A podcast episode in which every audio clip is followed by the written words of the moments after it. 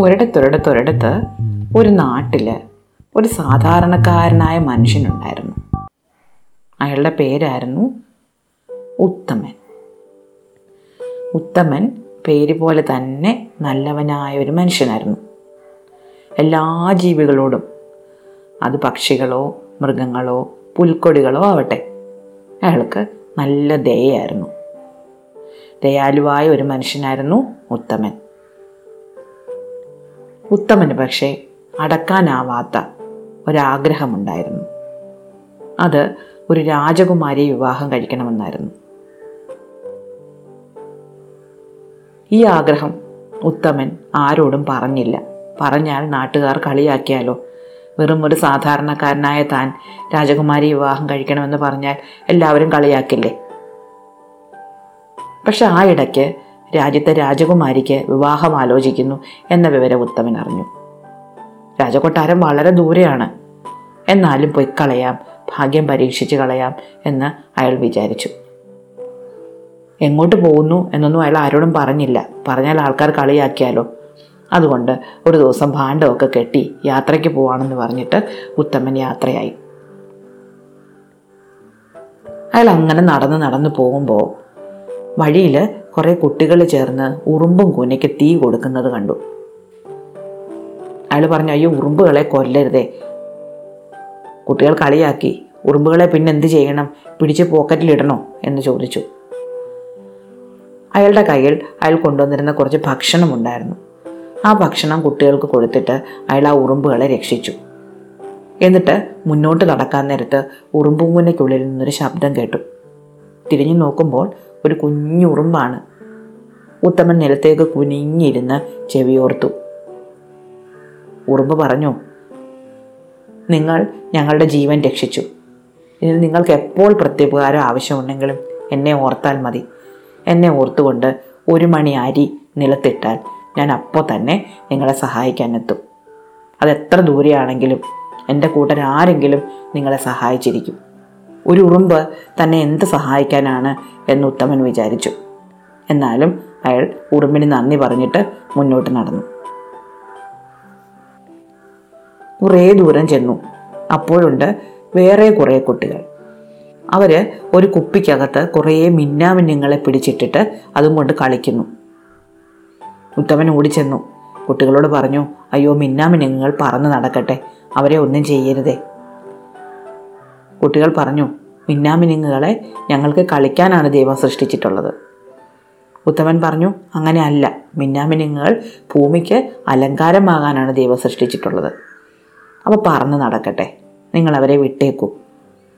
തന്റെ കയ്യിലുണ്ടായിരുന്ന കുറച്ച് പണം കൊണ്ട് കുറച്ച് മധുരപലഹാരങ്ങൾ വാങ്ങി ആ കുട്ടികൾക്ക് കൊടുത്ത് ഉത്തമൻ ആ മിന്നാമിനുങ്ങുകളെയും തുറന്നു വിട്ടു. അപ്പോൾ ഒരു മിന്നാമിനുങ്ങ് തിരിച്ചു വന്ന് ഉത്തമനോട് പറഞ്ഞു സുഹൃത്തെ നിങ്ങൾ ഞങ്ങളുടെ ജീവൻ രക്ഷിച്ചു.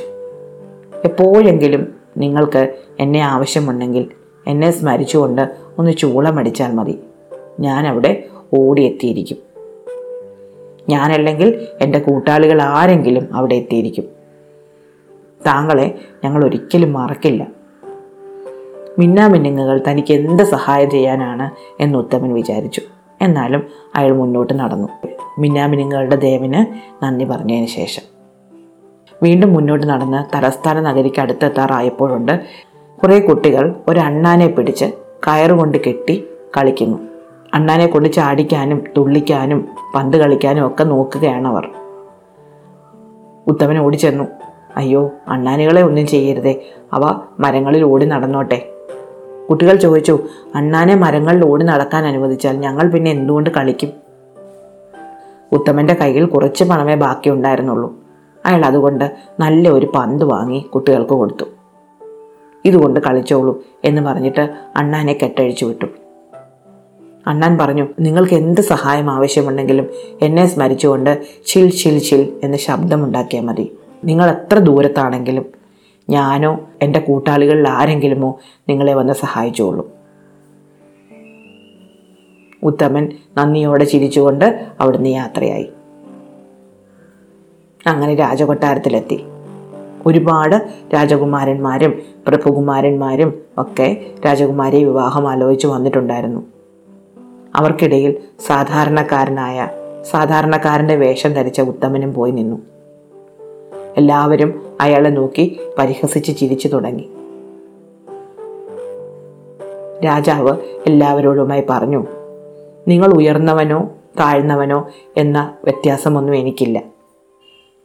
ഞാനൊരു മത്സരം നടത്തിയാണ് എന്റെ മകളുടെ വരനെ കണ്ടുപിടിക്കാൻ പോകുന്നത്. ഈ മത്സരത്തിൽ ആര് ജയിക്കുന്നു ആ ആളെ ഞാൻ എന്റെ മകൾക്ക് വരനായി തിരഞ്ഞെടുക്കും. ഈ മത്സരത്തിന് മൂന്ന് ഘട്ടങ്ങളാണുള്ളത്. ഒന്നാമത്തെ ഘട്ടത്തിൽ ഞാൻ ഒരു ചാക്ക് അരി നിലത്ത് വിതറും. അത്രയും അരിമണികളും പെറുക്കിയെടുത്ത് ഏറ്റവും ആദ്യം ചാക്കിൽ തിരിച്ചു നിറയ്ക്കുന്ന ആളെയായിരിക്കും ഒന്നാം ഘട്ടത്തിന്റെ വിജയായി ഞാൻ പ്രഖ്യാപിക്കുക. എല്ലാവരും വിഷണ്ണരായി. എന്നാലും ഓരോ മത്സരാർത്ഥിക്കും ഓരോ ചാക്ക് അരി വീതം നൽകപ്പെട്ടു. എന്നിട്ട് ആ അരി അത്രയും നിലത്ത് തൂകപ്പെട്ടു എല്ലാവരും കുനിഞ്ഞിരുന്ന് പെറുക്കാൻ തുടങ്ങി. നമ്മുടെ ഉത്തമനാണെങ്കിൽ ഒരൊറ്റ മണി അരി പെറുക്കിയെടുത്തു. എന്നിട്ട് അത് നിലത്തേക്കിട്ടുകൊണ്ട് ഉറുമ്പിനെ സ്മരിച്ചു. നിമിഷ നേരം കൊണ്ട് ഒരു ഉറുമ്പ് അവിടെ എത്തി ഉറുമ്പ് പറഞ്ഞു ഞാൻ അങ്ങയെ സഹായിക്കാൻ വന്നതാണ്. അങ്ങ് ഞങ്ങളുടെ കൂട്ടരെ സഹായിച്ച വിവരമൊക്കെ എനിക്കറിയാം. ഉത്തമൻ തന്റെ ആവശ്യം ഉറുമ്പിനോട് പറഞ്ഞു. ഉറുമ്പ് തന്റെ കൂട്ടാളികളെ എല്ലാം വിളിച്ചുകൊണ്ട് വന്ന് നിമിഷ നേരത്തിനുള്ളിൽ അരിമണികളെല്ലാം താങ്ങിയെടുത്ത് ചാക്കിൽ തിരിച്ചു നിറച്ചു. അങ്ങനെ ഒന്നാം ഘട്ടത്തിലെ വിജയിയായി ഉത്തമൻ പ്രഖ്യാപിക്കപ്പെട്ടു. രണ്ടാം ഘട്ട മത്സരം ആരംഭിച്ചു. രാജാവിന് വളരെ വലിയൊരു കവുങ്ങിൻ തോട്ടമുണ്ടായിരുന്നു ആ കവുങ്ങിൻ തോട്ടം നിറയെ അടയ്ക്കകൾ പഴുത്ത് നിറഞ്ഞു നിൽപ്പുണ്ടായിരുന്നു.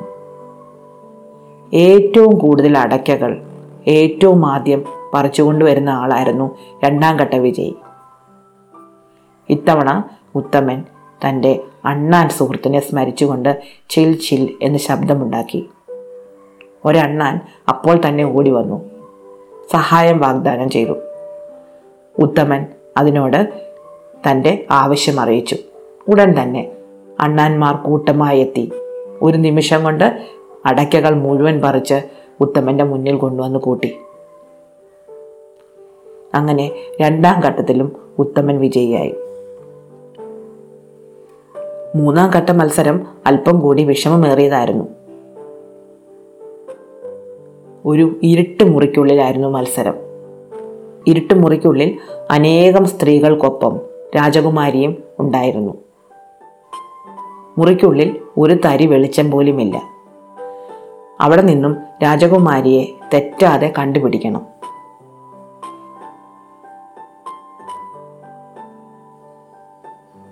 ഇവിടെ ഉത്തമനെ സഹായിക്കാൻ മിന്നാമിനും ഉണ്ടായിരുന്നു. ഉത്തമൻ സ്മരിച്ച മാത്രയിൽ മിന്നാമിനിങ് എത്തി. മിന്നാമിനിങ് ഉത്തമനോട് പറഞ്ഞു ഞാൻ പറന്നു ചെന്ന് രാജകുമാരിയുടെ മൂക്കിൻ തുമ്പിലിരിക്കും അപ്പോൾ അങ്ങ് വന്ന് അവളെ കണ്ടുപിടിച്ചാൽ മതി. അങ്ങനെ മിന്നാമിനുങ്ങ് ആ മുറിക്കുള്ളിൽ പറന്നു നടന്നിട്ട് രാജകുമാരിയെ കണ്ടുപിടിച്ചു. രാജകുമാരിയുടെ മൂക്കിൻ തുമ്പിൽ ചെന്നിരുന്നു. ഉത്തമൻ കൃത്യമായി രാജകുമാരിയെ തെരഞ്ഞുപിടിച്ച് രാജാവിന്റെ മുൻപിൽ ഏൽപ്പിച്ചു. അങ്ങനെ മൂന്ന് മത്സരങ്ങളും നിഷ്പ്രയാസം ജയിച്ച ഉത്തമൻ രാജകുമാരിയുടെ വരനായി തിരഞ്ഞെടുക്കപ്പെട്ടു. തന്റെ ദയയും കരുണയും കൊണ്ടാണ് ഉത്തമന് ഈ വിജയം നേടാൻ പറ്റിയത്. അങ്ങനെ വെറും സാധാരണക്കാരനായ എന്നാൽ കരുണയിലും ദയയിലും അസാധാരണക്കാരനായ ഉത്തമൻ രാജ്യത്തിന്റെ അടുത്ത അവകാശിയായി തീരുക തന്നെ ചെയ്തു. ഇഷ്ടമായോ കഥ? അടുത്ത കഥ അടുത്ത ദിവസം.